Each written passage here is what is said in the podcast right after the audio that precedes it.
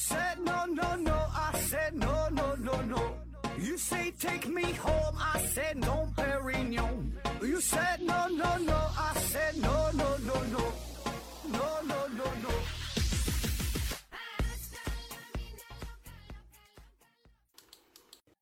拼命探索，不计后果。欢迎您收听思考盒子，本节目由喜马拉雅平台独家播出。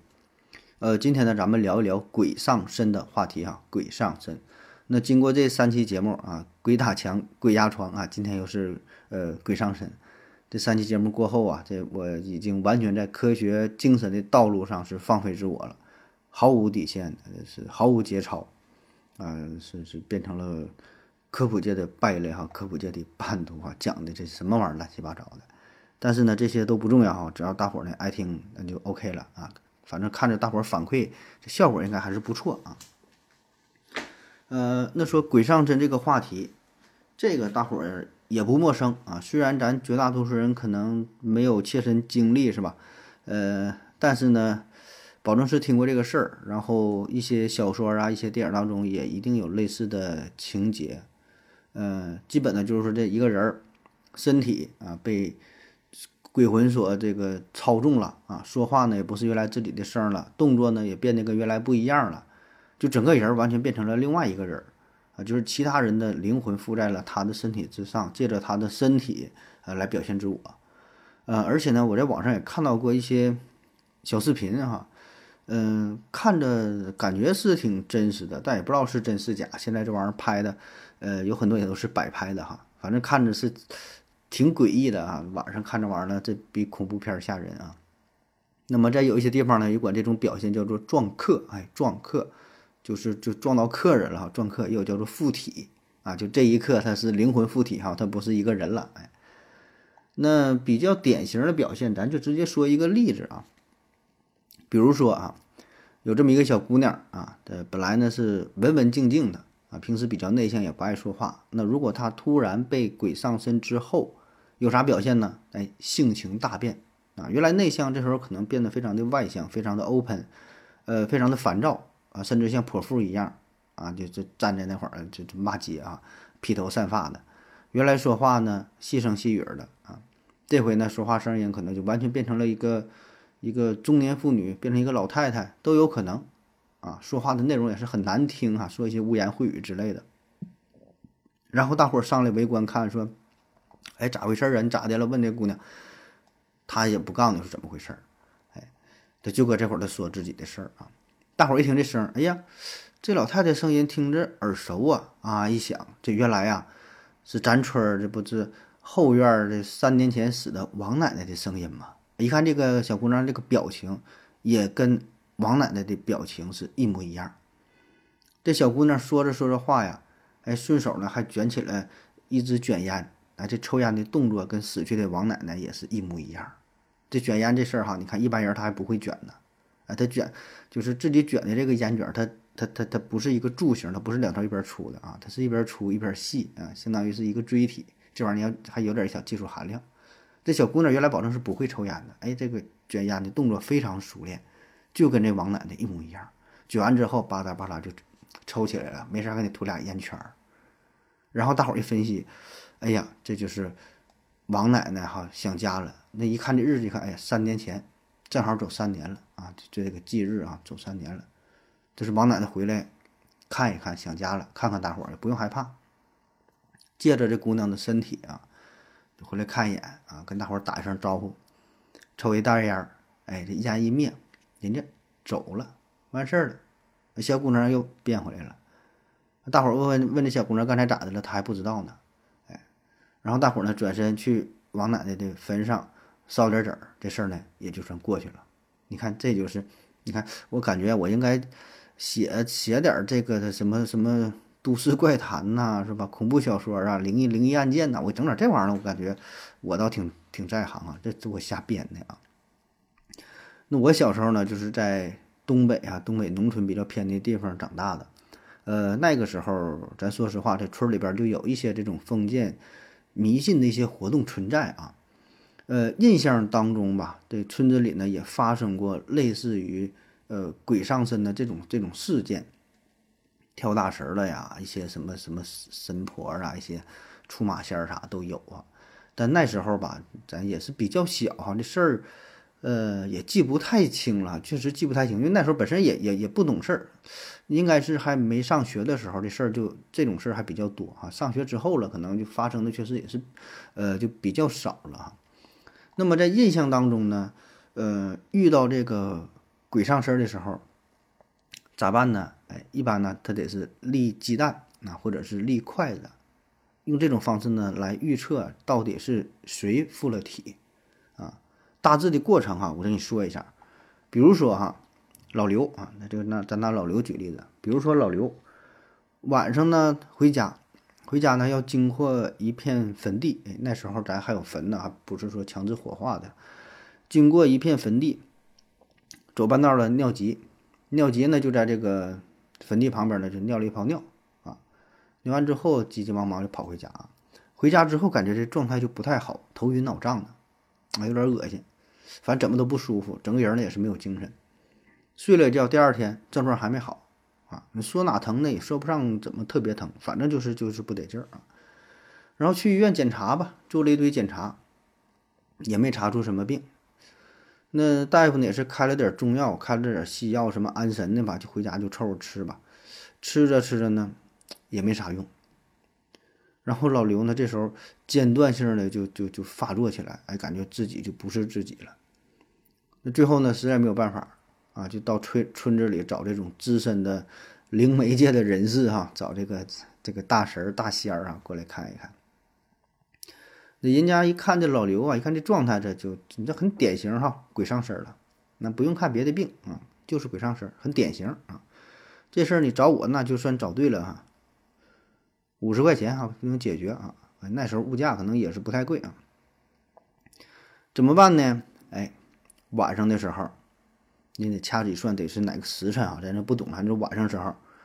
是这个这位资深人士哈，灵媒界的资深人士，在老刘家拿出一个鸡蛋，把这鸡蛋呢摆在桌子上，得立起来。注意啊，这鸡蛋呢是生鸡蛋。哎然后把这个鸡蛋立起来的过程当中呢，一边立呀，嘴边嘴里边边这个嘟囔着，哎，是不是王奶奶回来了？哎呀，说说鸡蛋没有什么变化，手一松开呢又倒了，哎，是不是这个这个赵大爷回来了？啊，这也没有反应，啊，是不是黄博士回来了？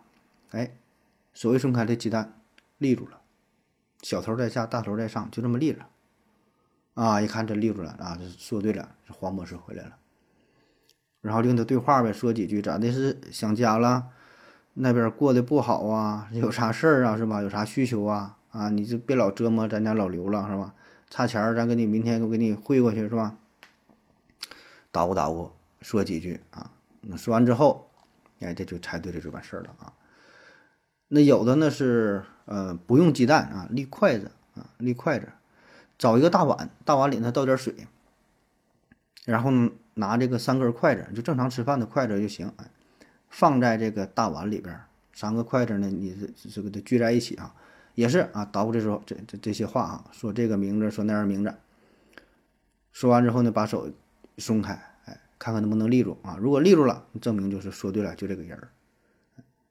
就我隐隐约记得这过程好像，好像是还得在屋外边放一碗水，请了之后你把人送走嘛。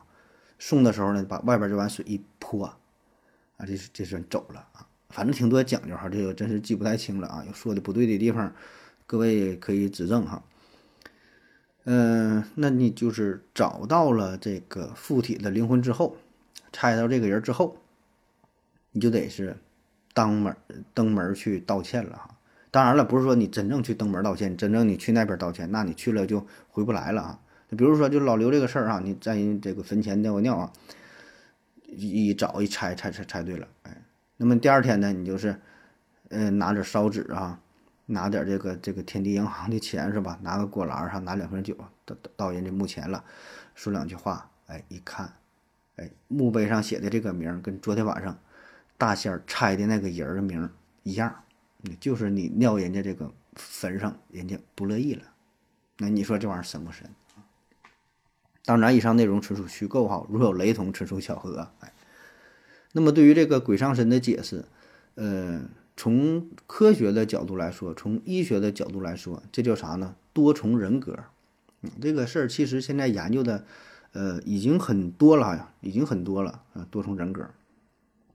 呃，当然，多重人格现在这个词儿呢，其实都有点过时了哈。多重人格现在呢，学术上一般管这个叫做分离性身份障碍啊，dissociative identity disorder identity disorder disorder 啊，DID 简称，分离性身份障碍。简单的说呢，就是咱们每个人都有不同的性格，对吧？每个人他人和人不一样啊，为啥不一样？就是因为你的人格不一样。这个人格呢，反映在很多方面。对吧？你有你的特征，你有你的特质，你有你的气质，呃，对待一个问题，你有你的态度，你有你的想法，你有你的习惯，方方面面都不一样。你为什么是你？就是你的一些基本属性跟跟别人不一样啊。这种属性呢，是抛开你的外貌，抛开你的长相，抛开你的身高，抛开你的体重，抛开这些实体性的东西，它是一家，它是一些更加呃本质性的内容，它它不一样。这个就是你不同的人格啊，像前一阵有挺火的那种测试嘛，MBTI 是吧？十六种人格测试啊，那面包体。那所谓人格就是一个人他很多方面一种综合的表现啊，这个人格。但是呢，咱绝大多数人你只有一种人格，对吧？你啥样人他就是啥样人儿，嗯，而且这种人格呢是相对比较固定的，就你从小到大，你十八岁这样，二十八岁、三十八岁。你到老了八十八岁那天，你你对待这个事情的理解可能不会有太大的变化，就是说你这个三观呢是相对比较固定的。咱老话说叫三岁看到老，对吧？可能说你，嗯，会有一些些许的变化。你岁数大了之后，有一些事情看得比较淡，比较成熟啊。但是呢，一些核心的地方，嗯，不会有太大的变化，啊，这个就是就是一个人的人格啊，他塑造形成之后，他就是这样。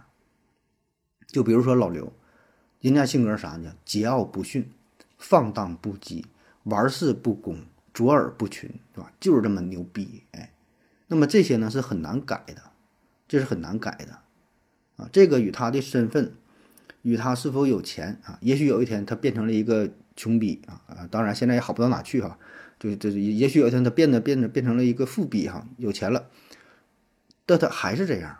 还是桀骜不驯、放荡不羁、玩世不恭、卓尔不群啊，就是说跟他所处的境遇关系不大啊，他一直都是这样，嘚嘚嘚瑟瑟一天，对吧？这就是很难改变，江山易改，本性难移，对吧？这个就是老刘的人格魅力啊。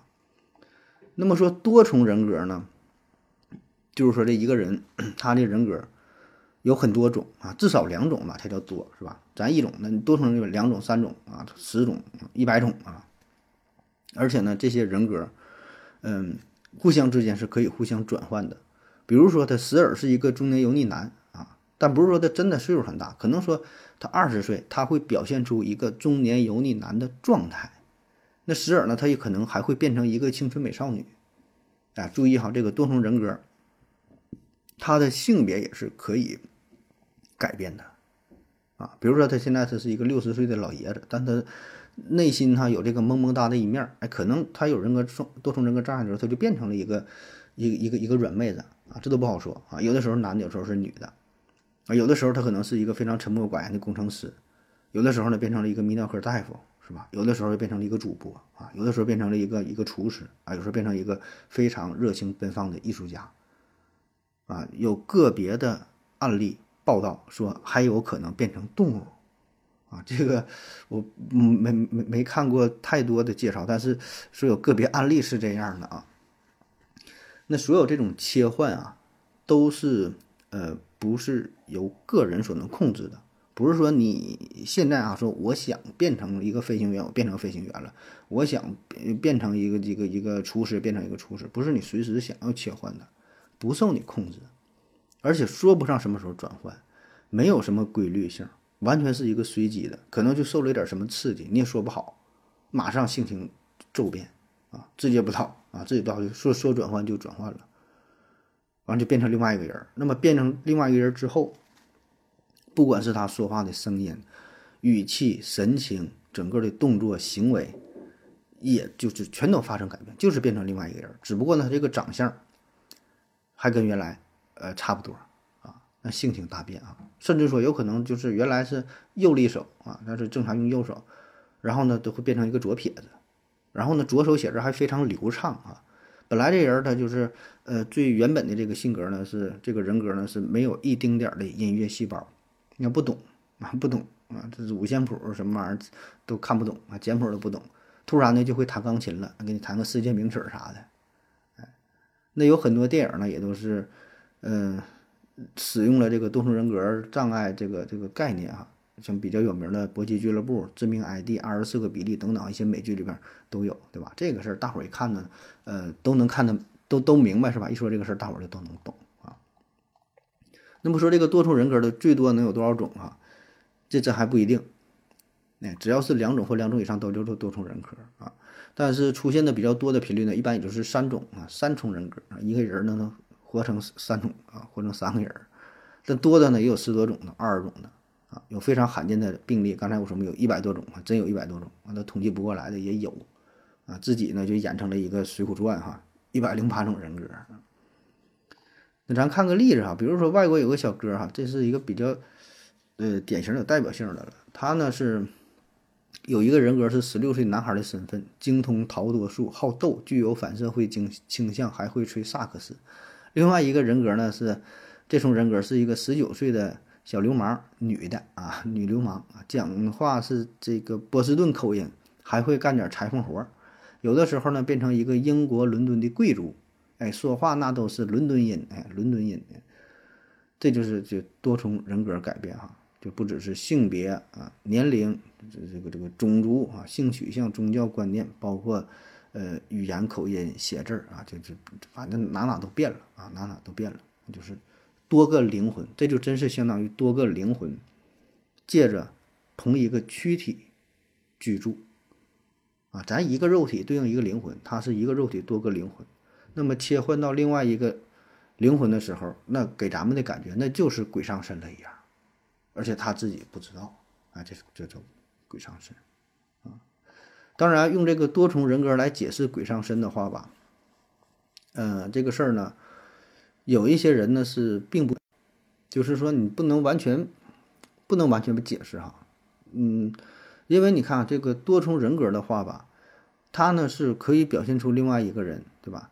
但是呢，对于鬼上身来说呢，他表现出的往往都是。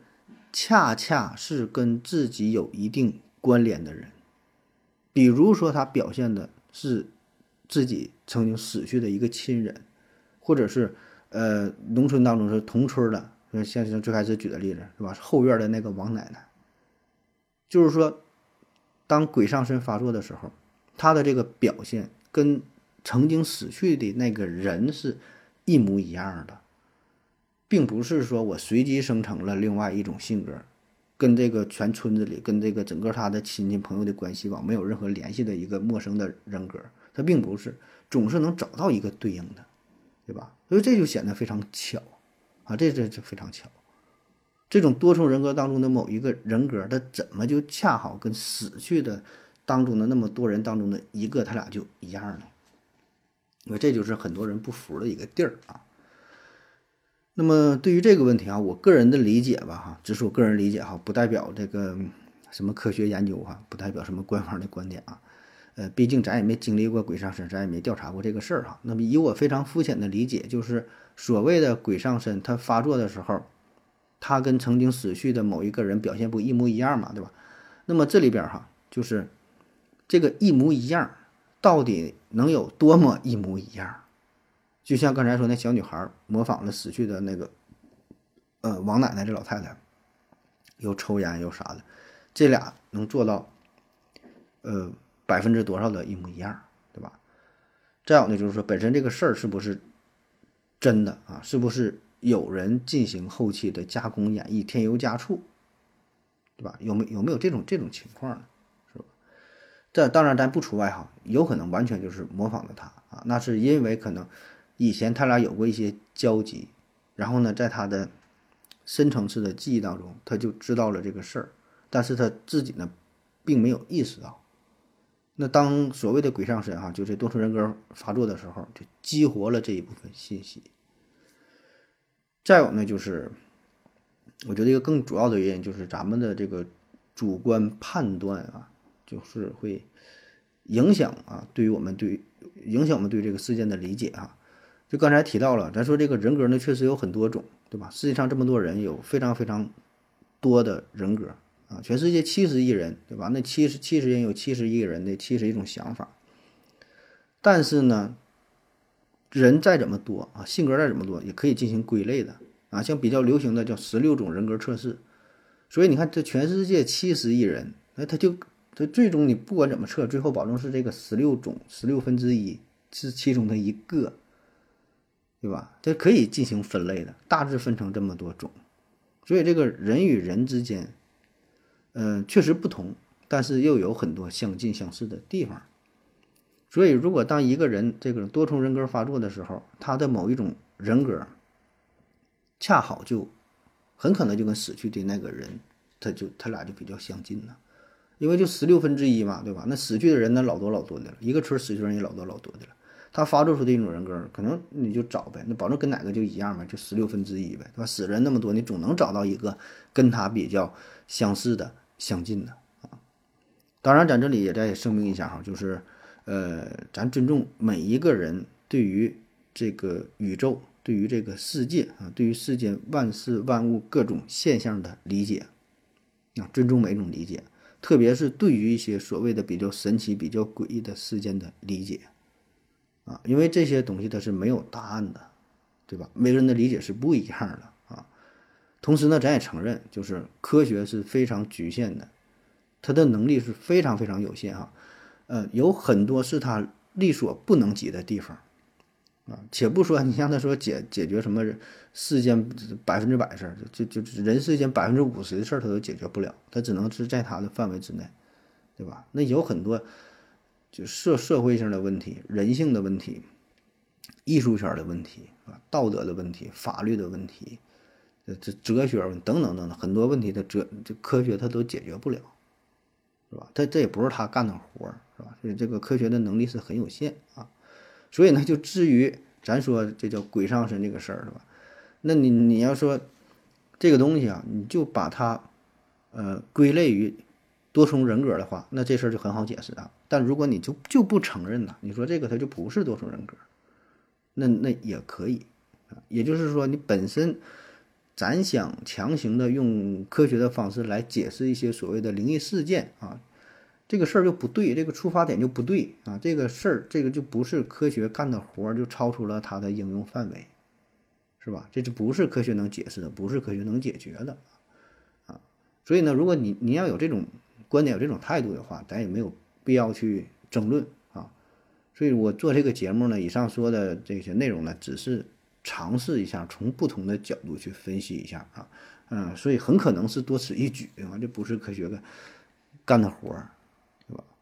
所以这咱确实也承认哈，确实也承认，就是，嗯，你不能证明科学的，呃，不能证明灵魂的不存在。对吧？你不能否认灵魂的存在，谁也不能证明这个世界上没有鬼，是吧？那么既然你不能证明世界上没有鬼的话，你也就不能否定这灵魂附体这个事儿，对吧？就是完全有这种可能性啊！鬼上身真的就是鬼上身啊，有这种可能性啊，它并不是多重人格。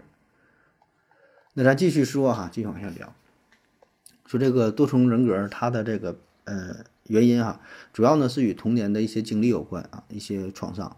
那么这种创伤呢，包括躯体上的创伤，包括心理上的创伤，嗯，精神上的创伤，呃，甚至是被性虐待呀，各种各样的吧。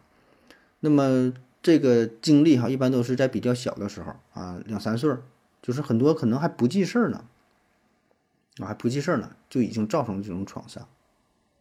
所以呢，当这种创伤出现的时候啊，会让。患者产生分裂和分离的这种防御方式，之后呢，随着年龄的增长，慢慢的他就学会了善于利用这种防御的能力来解决冲突，啊，什么意思啊？也就是说，当一个孩子啊，他非常弱小，他没有能力去面对这个操蛋的世界，他改变不了，他也逃离不了，他只能忍耐啊，但忍的又非常难受，所以这时候他咋办？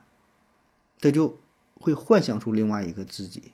当然，这个过程并不是他主动去做的，而是他的这个这个人呐，就是说怎么，呃，他进化啊，他会出现一种防御体系。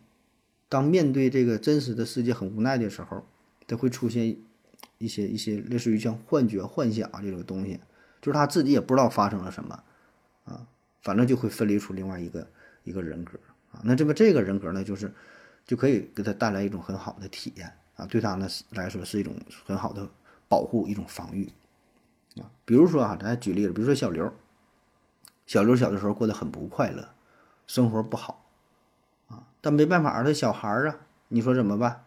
是吧？你改想改变这个世界吗？改变不了。别说改变世界，改变家庭都改变不了。自己的生活环境就是这样，想逃避，逃不了，没处躲，没处藏。所以最后他硬是把自己。幻想出啊，分身出另外一个身份，把自己想成了一个富二代，每天是吃喝玩乐啊，每天那个买买好吃的，买玩具啊，这个生活很好啊。当然，好，咱再强调一下，这种情况不是他自己能控制的，不是他想要这么去做的，是是他潜意识里深层次的灵魂深处分离出这么一个人格，或者是多个人格。然后随着年龄慢慢的增长，这种防御体系逐渐固定下来。就形成了多重人格，然后呢，说不说不定在什么时候受到了刺激啊，在不同人格当中就就相互跳转。而这个鬼上身呢，你看它一般呢都是发生在农村居多啊，一些偏僻的农村居多。然后呢，发生这个人呢，一般身体呢，呃，都是比较羸弱的，这个有或者有一些慢性疾病的中老年妇女居多。那他们呢就可以通过鬼上身的这种方式，让自己假扮成为另外一个人，就是暂时的改变，暂时的摆脱自己所处的这个遭遇啊，从而呢可以摆脱焦虑，逃避现实的残酷啊。再声明一遍哈，就这种假扮，他不是自己选择的，不是自己装疯卖傻，他自己控制不住自己，他自己呢也不知道。那么通过这种形式，他就可以在客观上减轻自己的心理焦虑啊。那么这种模式不断加强，那慢慢就固定下来了。所以一旦有一些焦虑、有一些刺激的事儿、不开心的事儿，精神一紧张，就会激发激发他调动另外一个人格保护自己啊。比如说有一个中年妇女长长期就是被家暴，长期家暴，一直被欺压，她没法反抗。是吧？这你说在农村深山老林当中，你跑也跑不了，只能这么凑合过啊。那怎么办哈？利用鬼上身的方式，把自己分裂分裂出另外一个人格，分裂出谁呢？可能会分裂成她的老婆婆啊，也就是她老公的死去的母亲的形象。那么这个时候哈，她老婆婆一上身之后，她就变成了这她丈夫的这妈妈了，是吧？那这这她丈夫就很害怕呀。本身可能是这对于对于自己母亲，他得有一定尊敬。你再有呢，本身这个事儿，一哎呦妈，一看这老太太回来了，是吧？心里挺害怕。所以呢，利用这种鬼上身的方式，就达到了他潜意识里的一种一种愿望啊。当然哈，说到这儿呢，一定就还会有人不认可，对吧？因为有一些鬼上身表现出来的这个人格，他根本就没见过，他没有交集。比如说，咱说他这这这这个呃受家暴的这位女士啊。他的这个鬼上身啊，是老太太。可能他结婚的时候，这老太太已经死了好几年了，根本也没见过呀，是吧？你这玩意儿怎么解释啊？所以这又回到了刚才，嗯，这这个解释这个事儿，就是人的性格呢，虽然多种多多样，但是有很多相似的地方，是吧？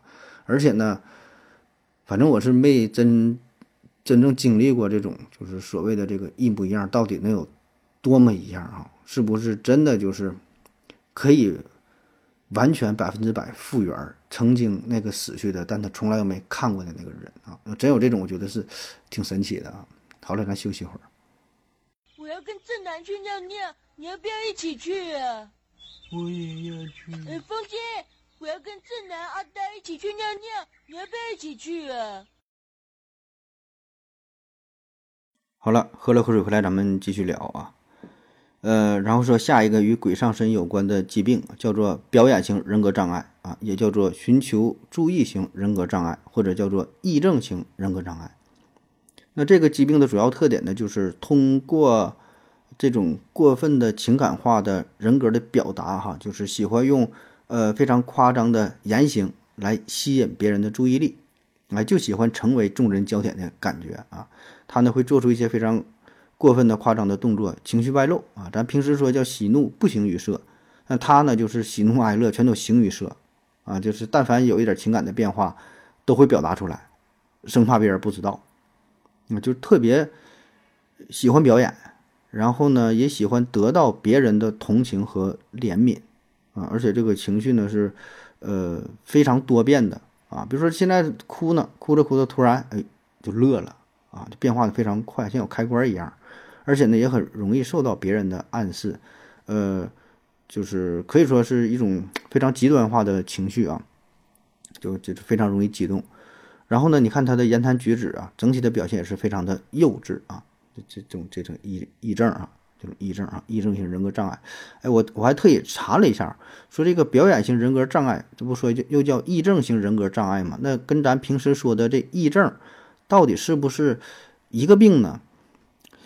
看了半天呢，没看明白哈，这有点超出一个泌尿外科大夫的认知能力哈，应该是不太一样啊，就是说他俩可能会在。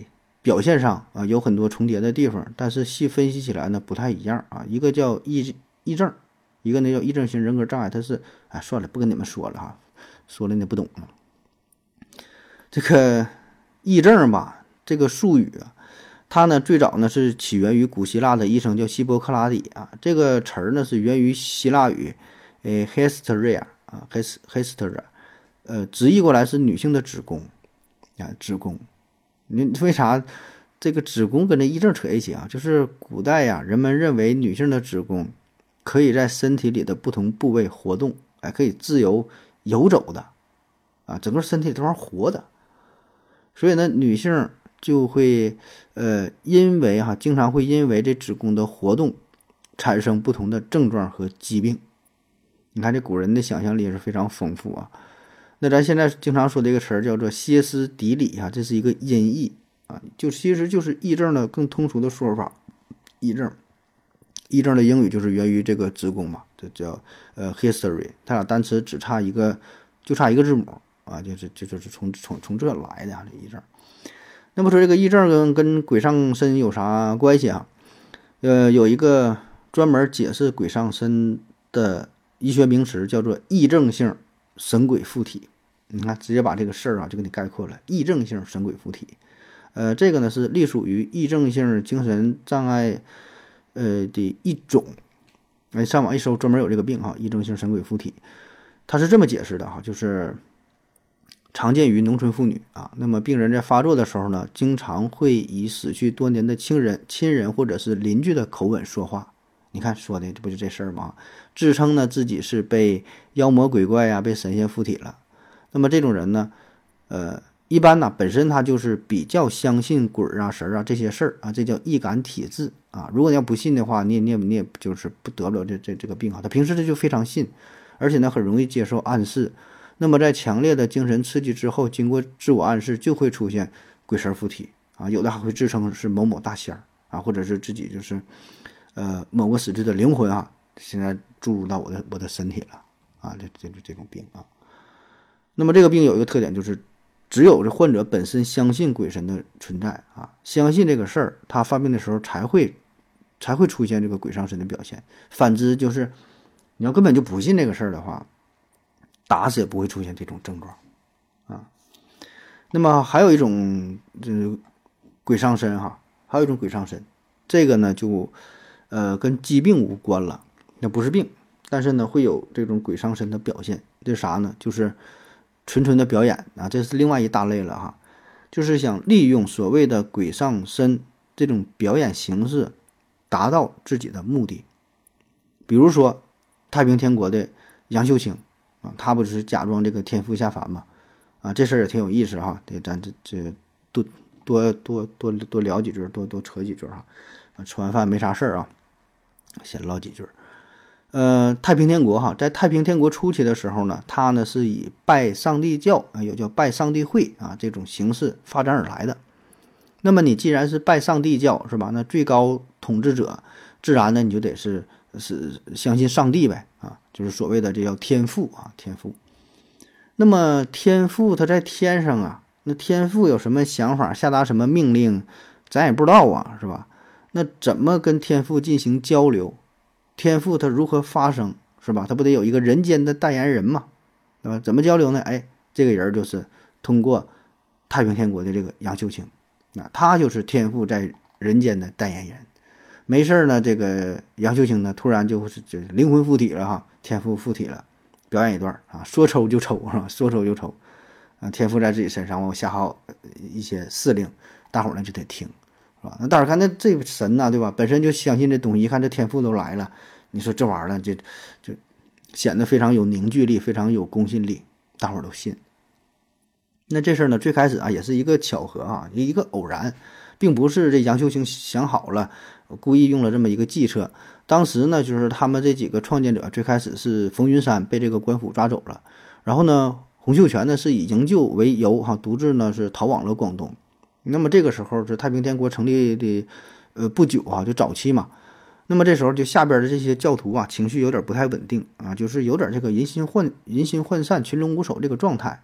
那么杨秀清呢，为了安抚大伙的情绪，哎，当机立断，就是装出了昏厥的状态啊，然后说我现在我是天父了哈，就以这个天父之名，他就预测说这个冯云山啥事儿也没有，很快就会转危为安，大伙儿不要惊慌。大伙儿将信将疑，这玩意儿真假的？这这瞅着傻乎乎的哈！哎，结果呢，没过多久，果然冯云山就被放了回来。哎，这大伙儿一看，哎呀，这神呐，说的这么准是吧？预测未来了。然后洪秀全一看，这事儿挺好，这事儿挺好，以后你就这么办吧。顺水推舟哈，就承认了杨秀清这个作为天赋传声源的资格。他一抽风，那就是天赋借着他的身体对下边发号施令。是吧？所以你看这个事儿，这大伙儿保证很有凝聚力啊，就很就很相信呢。这不是相当于把这个太平天国就给就就就壮大了嘛，是吧？那么一旦有呃下边有人质疑啊，提出了一些一些质疑的声音，哎，就让杨秀清就表演一段，那可以说是稳定了这个大局啊。但是呢，实际上你想想啊，那这那么就是杨秀清这个表演呢，对于洪秀全的权威是有一定挑战的，对吧？你你你说。呃，本身这个洪秀全他是核心呐，但是你这个杨秀清你表演你是天赋对吧？那你这我这位置怎么摆啊？那么之所以洪秀全以及太平天国早期这些高层领导允许杨秀清这么去做啊，主要呢有两点。第一呢，就是咱说了，这是这拜上帝教刚刚成立的时候，那个时候实力呢不是特别强大，可以说生存还是有一定问题呢。所以高层之间没有那么大的分歧啊，就像一个公司创业的时候，一个早期，人心嘛还是比较平和，大伙儿想法还比较一致，就是想着创业，想着干事情，没想没想着说这个你你争我夺的是吧？勾心斗角的，没想那么多事儿。哎，这是一方面。再有呢，就是虽然杨秀清他是说是他是这个天赋在人间的代言人啊，但是呢。有人能够制衡杨秀清的权利啊，不是说你完全一你一个人说的说你说啥是啥啊。当时还有一个叫做萧朝贵的人，这个萧朝贵啊，他就是充当了洪秀全制衡杨秀清的工具。这个萧朝贵呢，他是天兄啊，代天兄的传声人，就相当于杨秀清，这不是上帝的人间发言人吗？这个萧朝贵就是上帝的孩子，上帝的儿子在人间的发言人。然后洪秀全他不是一直自称是上帝的次子哈，次次子啊，二儿子嘛，所以呢，他就洪秀全直接跟这个萧朝贵是称兄道弟是吧？他不也是上帝儿子嘛，在在人间是吧？所以这个局面呢，就达到了一个制衡的状态，也不是说这个杨秀清你想干啥干啥就你说了算啊，所以这种制衡的状态。那到后来呢，是萧朝贵死了啊，然后这个代天兄就就没了，呃，再后来是冯云山也死了啊。慢慢的，这种制衡的局面呢就打破了，啊，就剩一个这个这个天赋了，代天赋。所以呢，这也就奠定了杨秀清后来的军政一把手的位置，相当于把这个洪秀全这个权力就是有点架空了哈。但是尽管这样啊，这个洪秀全当时也没有说马上就想除掉杨秀清。一方面呢，当时这个。呃，杨秀清当时他这个地位是已经是非常强大了，背后呢也有自己的小团体啊，也不是说你想杀就想杀，你杀了之后，内部斗争的是非常混乱，是吧？还得以大局大局为重啊。另一方面呢，就是作为这个太平天国啊，呃，他们呢还仍然还是需要这个杨秀清这个精神支柱，因为一直他都是这天赋嘛，是吧？天赋的一个传声筒，所以呢，仍然需要他呃来维系这个统治关系啊。那你真要把他给杀的话，杀了的话，那么下边这些信徒啊，瞬间就失去了。信仰，那你信仰一崩塌之后，你很难再笼络民心，对吧？那你马上那就玩完了啊！当然，到了后来了，最后不还是爆发了？呃，天津天津变乱啊，天津天津变对天津变乱，北京的京啊，就是这是后来的事了啊。那么这也是代表着太平天国领导集团之间公开的内部的大分裂啊，也是太平天国由盛而衰的转折点。啊，这是一个知识点啊，这个天津变乱这个事儿啊，当然表面上这是洪秀全以及他的这领导集团哈，嗯，内部开始腐败变质，然后呢，呃，统治阶级内部有这种权力斗争，是吧？但是呢，最本质、最核心的事儿啊，这是因为农民阶级本身具有难以克服的局限性。那各位考生听好了，这是一个很常见的。呃，历史的一个选择题啊，问你 A、B、C、D 选哪个哈？就是天津变乱的这个本质原因是啥啊？答案呢选 C 哈，是农民阶级这些小生产者的局限性啊，难以克服的这个局限性啊，所以最终呢导致了太平天国运动的失败。扯得有点远了哈，从这个鬼上身讲到了太平天国运动啊，分析了这个农民的局限性啊，没办法，会太多了是吧？想啥说啥。那继续说这个鬼上身。那除了说这个太平天国杨秀清啊，这是比较典型的有代表性的鬼上身啊。那么在民间呢，也有很多这种巫医、神婆、大师啥的跳大神的哈，他们呢也会鬼上身啊。那么这个鬼上身也是有它的目的性啊。就在咱东北管这个常见的这种表演形式叫做跳大神儿哈，跳大神儿。哎，呃，现在也有唱的嘛，这个曲儿还。郭德纲不也是在他相声当中也是唱过哈？日落西山，日落西山是黑了天哈，家家户户把门关，十家上了九家锁，还有一家门没关啊，什么什么什么玩意儿，就是一边唱啊一边说，rap 哈，跳大神儿啊，跳大神儿这咱就是在东北嘛，是起源于萨满教哈。那所谓这个跳大神儿是啥呢？它是相当于一个灵媒哎，就是活人跟死人的一种沟通方式。那人死了，你怎么跟他交流啊？对吧？那一种方式呢，就是做梦，是吧？给你托梦啊。但是这个托梦呢，这基本都是单向的啊，就是你做的这个梦啊，就是死去的那个人通过梦境告诉你一些事儿啊。那怎么进行这个对话呢？对吧？直接的交流呢？哎，就是跳大神儿，跳大神儿啊。这个大神儿呢，就是阴间与阳间的一个联络员啊。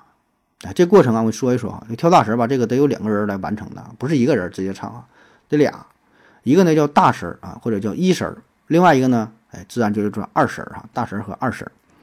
那么这个大神儿呢是灵魂附体的对象，他把自己的肉体放在一块儿，哎，你你附我身上。二神儿呢是助手。那在这个跳大神的过程当中呢，大神儿呢是呃连唱带跳啊，旋转跳跃，我不停歇啊。二神儿呢是在旁边这个打鼓的，哎，有这个固定的曲调哈，请神儿啦，哎，就来了。那么等到这个大神被灵魂附体之后，他就不是他自己了，他就不是他自己了。现在他这个肉体上注入的就是死去的那个灵魂啊。那么这个时候，二神就负责开始跟他进行沟通、进行对话啊，提一些问题。啊，你在那边过得怎么样啊？是吧？有什么问题呀？这个最近就是工作咋样啊？忙不忙啊？是吧？挣的咋样啊？是吧？俩人就唠。啊当然，请来的这个呢，有时候也不是死去的灵魂，有的呢可能是一些什么仙儿，有的呢是一些什么蛇精啊，东北这个有这个狐狸精啊，这个黄大仙儿哈，就这挺多的，什么玩意儿成精的，不一定是请来的是谁啊，啥玩意儿都能修炼成精是吧？然后你就是跟他沟通呗，说你来这儿干啥呀，是吧？你你你别在这人这个别再附在人家身上了，你有什么需求？有啥需求满足你啊？你就赶紧回去放过他吧，这么唠唠几句，咱俩人这么一问一答啊。那么这种这种神婆呀、巫医啊，还有这种就是跳大神这种表演吧啊，目的呢只有一个哈，就是骗你钱啊。就是就是演的，就俩人合作就非常默契啊，可以说是老搭档了啊。上台就跟现在看相声，这个听这个相声看这个双簧啊，这这上台表演一样啊，非常完美啊。当然这个事儿吧，咱也不排除哈，就是很多这个跳大神的表演吧，他演的多了之后呢，自己都信了，他打心眼里是真正相信这个事儿。就是所谓这个大神被附体的时候，他可能自身也有这种表演型人格的倾向啊，倒不能说是这种病吧，但我觉得他这个他这个性格跟咱正常人可能也不太一样，也是呃经常容易受到暗示，容易激动，然后喜怒呢很形于色。那么就相当于就是骗多了呗，他天天这么演是吧？骗多了，自己给自己都骗了，自己都信了。啊，完全是一种非常沉浸式的体验加表演，代入性非常强，啊，这这这这跳大神啊！当然啊，咱咱咱咱这再说回来，就是这个问题它还不是科学范畴的东西，是吧？甚至连伪科学都不算，它是两码事儿啊！这个它跟科学它不沾边儿，它是另外一个体系的事儿啊！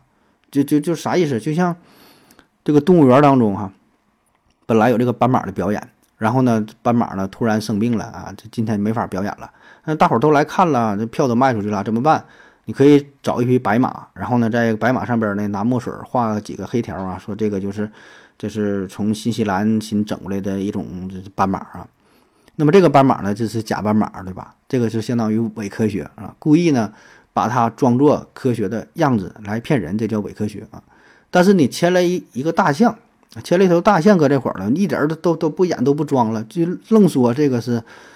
这个是个马是吧？你这个这就不是，这就不是伪不伪的事儿了，它不是装不装的事儿了，它是另外一个体系的事儿哈。这俩呢是不发生关系，所以呢，就像是跳大神啊什么这种巫婆的表演哈，人家也没说自己是科学，跟你的科学呢也是井水不犯河水啊。这个我觉得更加倾向于呃类似于一种宗教表演的形式是吧？就是另另外一个体系的事儿啊，所以咱没有必要非得说把这个东西也用什么科学去解释一下，那你就纯是自己闲的是吧？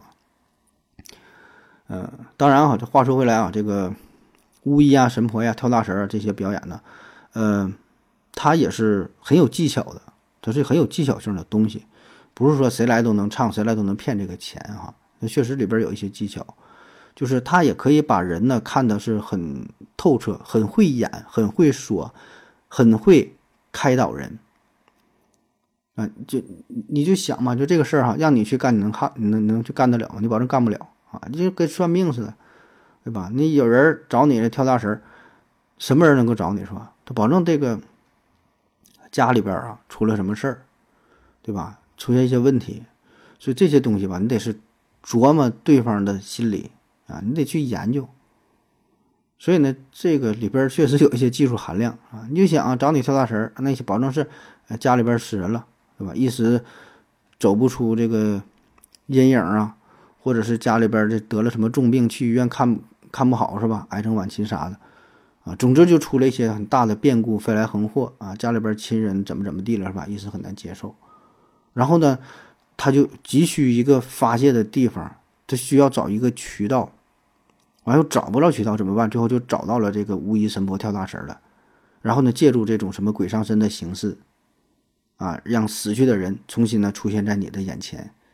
啊，然后跟活人呢进行交流，哎，把这个心扉就给打开了，所以这也算是一种心理疏导啊，也算是一种心理疏导，对吧？这些也做到了这个情绪的一个安抚，啊，一个一个一个疏通，找到了一个发泄口。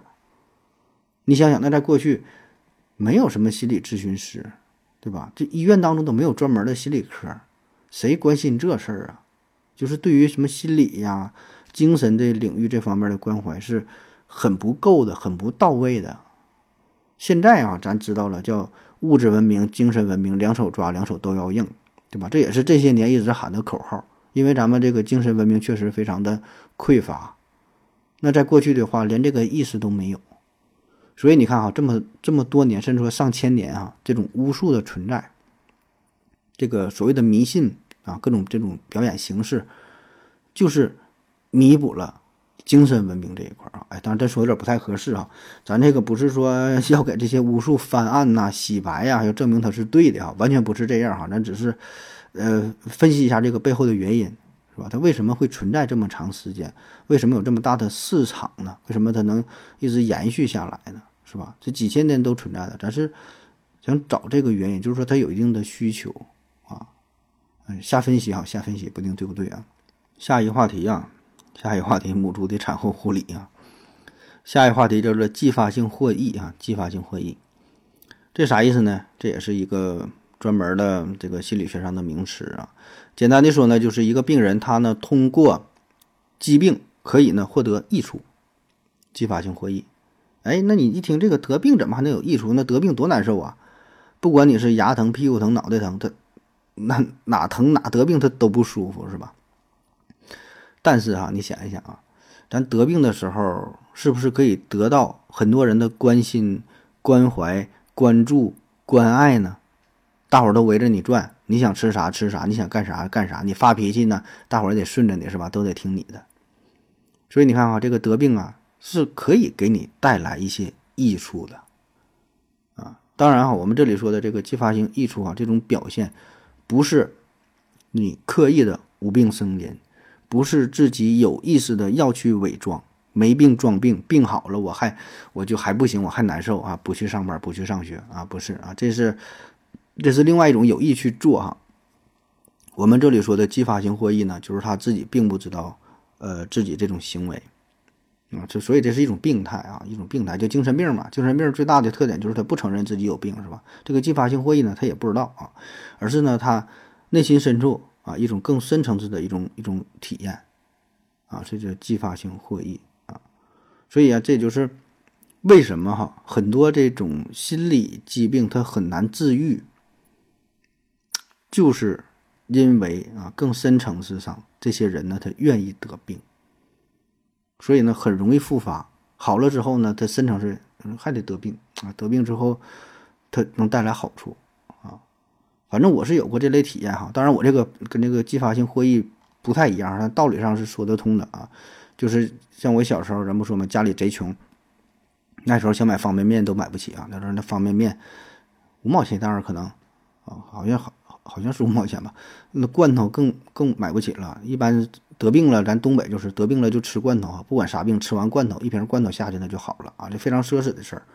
所以呢，如果你能生病的话，不管是发烧、感冒、拉肚子啥的，家里边呢就会给你买那个桃罐头啊，大黄桃罐头啊，吃上就好，那相当美味了。特别里边那个小糖水啊，黏糊糊的啊，特别甜啊，一喝哎，喝完就好了。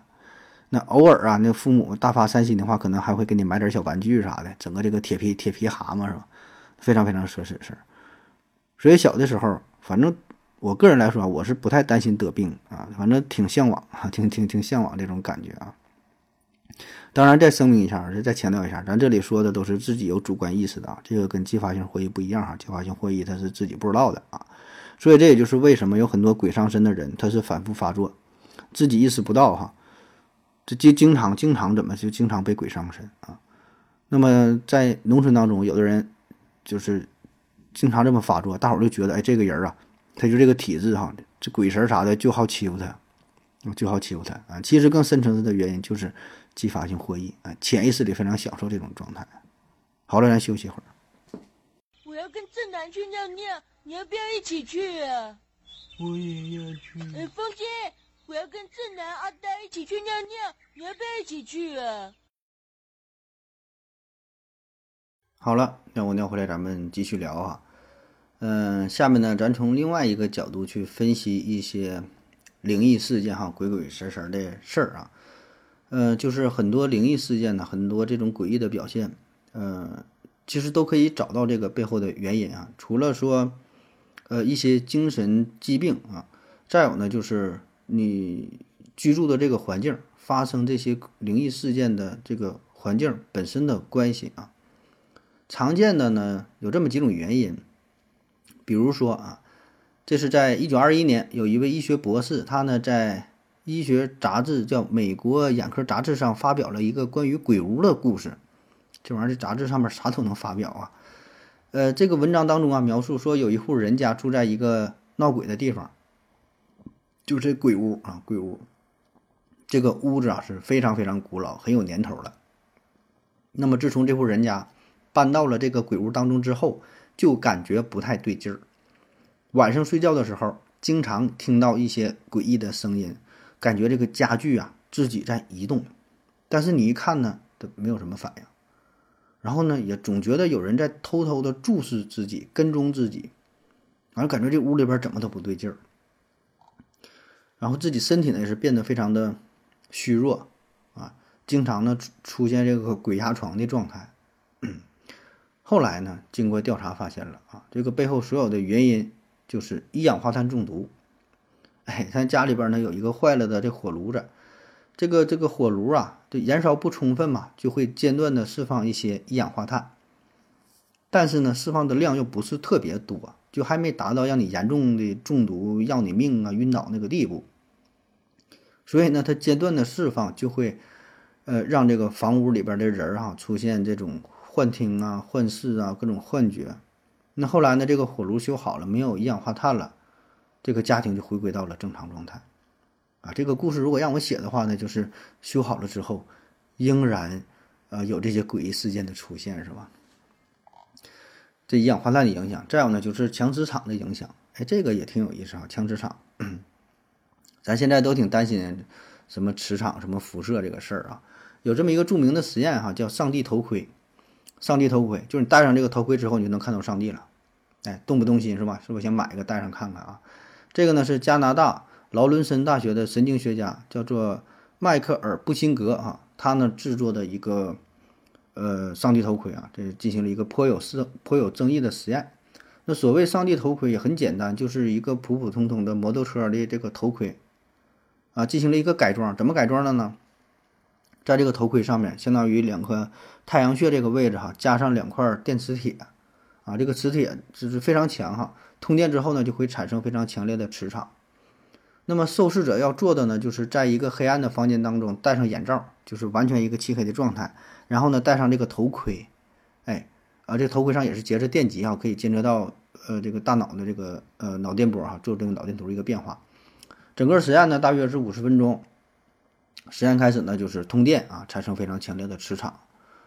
然后就告诉这个受试者，这其实实验也很简单，是吧？你啥也不用干，你就是老实的搁里边待着，闭上眼睛，静静体验就行了。然后最后告诉我们，你你体验到了什么？你看到了什么？你感觉到了什么就可以啊。那么。经过实验之后，哎，受试者出来啊，说戴上头盔，就感觉哈，看到了上帝，有上帝的存在。然后呢，也有一些人说，呃，感觉到有另外一个灵魂在注视着自己，啊，也有人说呢，就是呃，看到了曾经死去的亲人。还有的说呢，是感觉自己呢被灵魂附体了啊，有灵魂注入到自己的身体里。也有人说呢，自己是到了另外一个非常灿烂的世界，哪哪都发着光，啊，反正就是有这种各种各样离奇、诡异的实验啊。那么这个实验者呢，迈克尔呃布辛格呢，他呢是想通过这个上帝头盔这个实验，就是说嘛，就所谓的咱们一些宗教体验，可能只是由于这种磁场的变化，当然也不只是磁场嘛，可能其他的一些影响，导致我们大脑这个特殊的区域。就带来一些刺激，然后就有了我们给我们带来一些这个特殊的体验，一些诡异的体验啊，主要是一些宗教层面的哈，就是说这种体验，说这个就是我们大脑的一种感觉而已啊。据说无神论者啊，著名的无神论者叫做理查德道金斯，就写了很多书嘛，也是做科普啊，非常有名的。呃，他呢也是参与了这个实验啊，但是他也没有什么特别强烈的感觉，也没说出啥来啊。还有一个呢是曾经经历过濒死体验的人。呃，他也是接受了上帝头盔的测试啊，就想让他看看是不是跟自己，呃，这种濒死的体验是否一样哈。嗯，那他说呢是不一样哈，跟自己快死的时候那感觉呢并不一样啊。总之吧，这个实验呢也是存在着很大的争议哈。呃，因为那首先这个心理学实验本身就争议挺大的，这跟严格的科学实验它并不一样。呃，有人说呢，就是你这个实验就是一一种心理暗示啊，跟这个磁场关系可能并不大。啊，换句话说，你把一个人关在一个黑屋子当中，戴上眼罩，你让他坐五十分钟，出来之后你问问他看到了什么，他可能也会有一些非常诡异的体验。待着没事，他可能就想到了那死去的亲人呐，想到了上帝呀，想到了什么什么东西，对吧？就做梦一样吧，这脑子当中幻想。然后呢，也有人说，就是这可能是这个强磁场，强磁场啊，导致大脑半球什么发生了变化，如何如何的啊？反正怎么解释的都有啊。那再有一大类的影响呢，就是次声波，啊，次声波。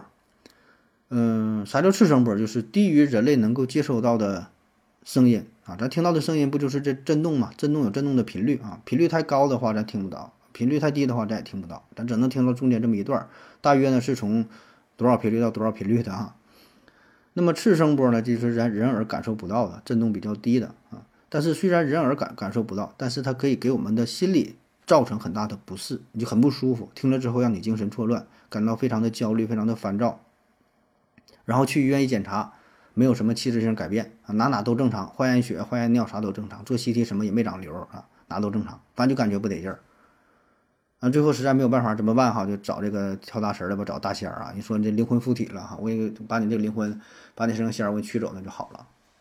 比如说哈，在一家工厂当中，这个工厂啊，呃，有一个专门是测试设备的这么一个实验室，有这么一个小屋，就是生产好了之后，这个东西啊，不能马上就是出厂的，搁这里边测试一下。那么这个实验室就被人们称为鬼屋，里边非常特别，就你看着都一样，看不出什么什么异常来，就是正常机器呗，检测呗。但是呢，问题就是不管谁。进了这个实验室之后，就感觉特别压抑，上不来气儿。但你看人这个实验室排风系统也挺好的啊，里也有人经过测试，里边什么氧含量什么的也都正常啊，空调什么也都有啊。但就是不舒服啊，那自己一个人都不敢进去，就搁里边感觉会，就听到一些怪异的声音，看到一些 诡异的东西。那就看到什么呢？也不知道是什么，反正感觉眼前像有这个幻影似的。反正就是就挺挺挺诡异这种这种这种事儿啊，然后呢，有人说这里有什么灵魂啥的，是吧？屋子里呢有监视器，监视很长时间，反复调这个录像看，也没看到什么异样的表现。但是有人体验，就是说搁这里边待着，就感觉这水杯什么自己就在桌上就能动弹啊，椅子自己就能走啊，这个书自己就能翻页啊，电脑自己就操作啥的。那通过监视器看，没有任何异常，而且呢，大伙儿的经历是非常。一致的，非常相似的，不是一个人说，你一个人说是这个人有病，十个人去这屋，十个人都这么说的话，那是不是就这就得考虑，确实是这个屋子里边有一些异样的问题那大伙都难受啊，是吧？完一检查全都正常，你说这玩意儿吓不吓人？后来调查发现了啊，这是次声波造成的。这个实验室嘛，呃，这里边有一些特殊的这个仪器设备装置啥的哈，它一工作之后就会呃产生强烈的次声波，人耳察觉不到。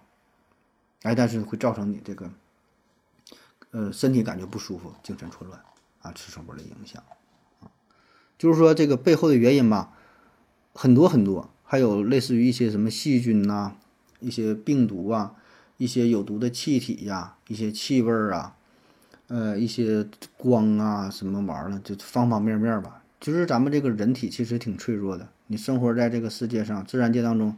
有很多东西可能你自己是意识不到的、感受不到的，但是呢，会对我们会给我们的身体、给我们的心理、心灵哈造成一定的伤害，自己呢又说不出来怎么回事儿。那么，所有这些解释不了的东西，可能我们最后都得把它，呃，归因于哈鬼鬼神神的。所以，这个就是，嗯，科学啊，咱说嘛，它非常局限哈，暂时无法解释的啊。但我相信呢，慢慢的可能。咱能解释的东西一定是越来越多，对于这个宇宙啊的认知也是越来越多啊，但是总有一些可能还是解释不了的东西，是吧？这这就是另外一个问题了，就是我们是否能够最后就完全认知这个宇宙，是吧？另外一个话题了啊。嗯，那说回这个鬼打墙哈，鬼打墙不是这期说什么鬼上身哈，就说回这一系列吧，就是这个鬼魂这个事儿啊，就是鬼打鬼打墙啊，鬼上身呐。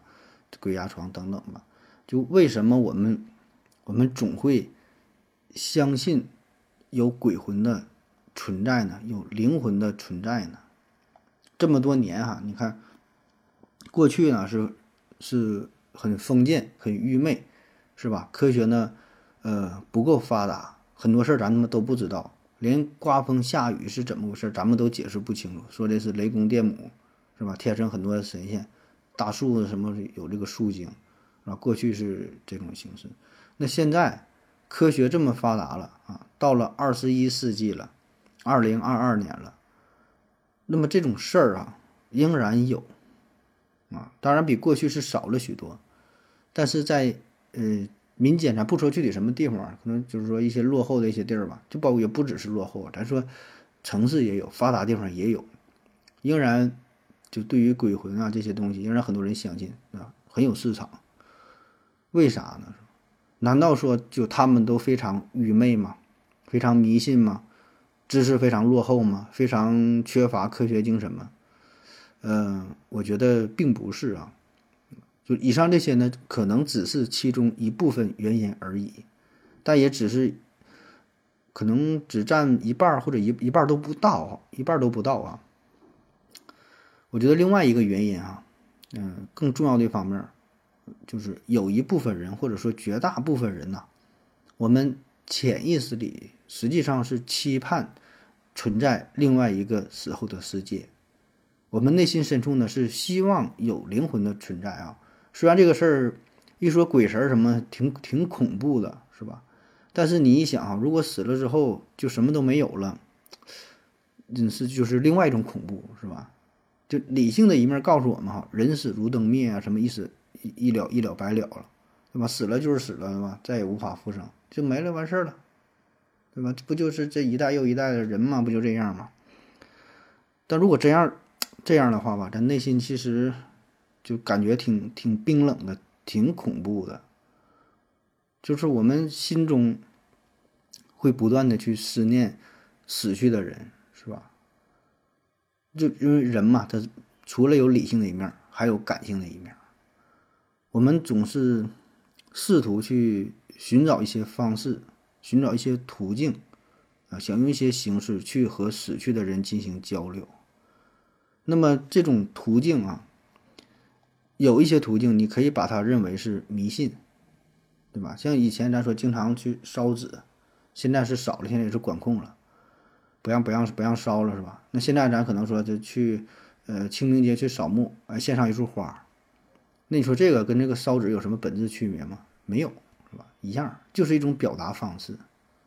就是我们内心深处还是觉得，如果能有灵魂存在，是吧？咱经常也说嘛，假设有在天之灵的话，啊，假设有在天之灵的话，是吧？咱对这个人性是共通的，啊。